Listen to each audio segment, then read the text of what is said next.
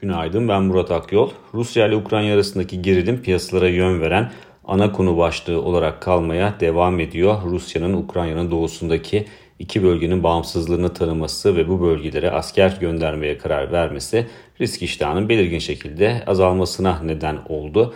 BIST endeksi önceki gün e, aslında sürprizle bir şekilde e, yurt dışındaki zayıflığa karşı dirençli kalıp günü artı bölgede e, tamamlamayı başarmıştı ama yurt dışı piyasalardaki bozulma devam ettikçe endeksin direncini korumasının zor olduğuna da vurgu yapmıştık.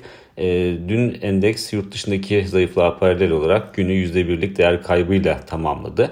E, aslında teknik olarak baktığımızda 2000 puan seviyesinin üzerinde olunması endekste e, aşağı yönlü eğilimi limitleyen bir unsur olarak çalışıyor ama sıklıkla vurguladığımız gibi yukarıda güçlü bir eğilim oluşması için e, 2065-2070 puan seviyesinin üzerinde kapanışlar görülmesi gerekir.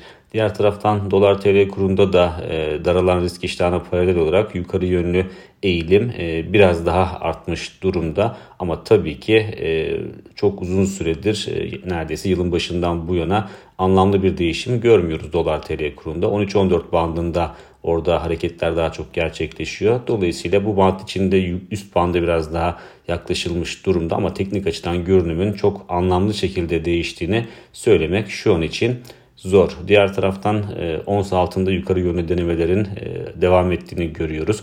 Piyasalarda artan e, güvenli liman arayışının özellikle değerli metallere de, destek vermesi dikkat çekiyor ve 1900 doların üzerinde e, orada e, taban oluşturmaya çalışıyor ons altın ama şu anda tam olarak bunu e, net şekilde başarabildiğini söylemek zor. E, orada volatilitenin bir süre daha yüksek kalabileceğini de hatırlatmak istiyoruz. Çünkü tamamen haber akışı doğrultusunda e, fiyat hareketleri gerçekleşiyor. E, diğer taraftan e, Amerika borsaları e, önceki gün e, başkanlık günü nedeniyle kapalıydı. Dün ise açıldı ve açılışla birlikte tabii ki Ukrayna-Rusya gerilimi orada da baskı oluşturdu ve endekslerin günü zayıf bir zeminde tamamladığını gördük.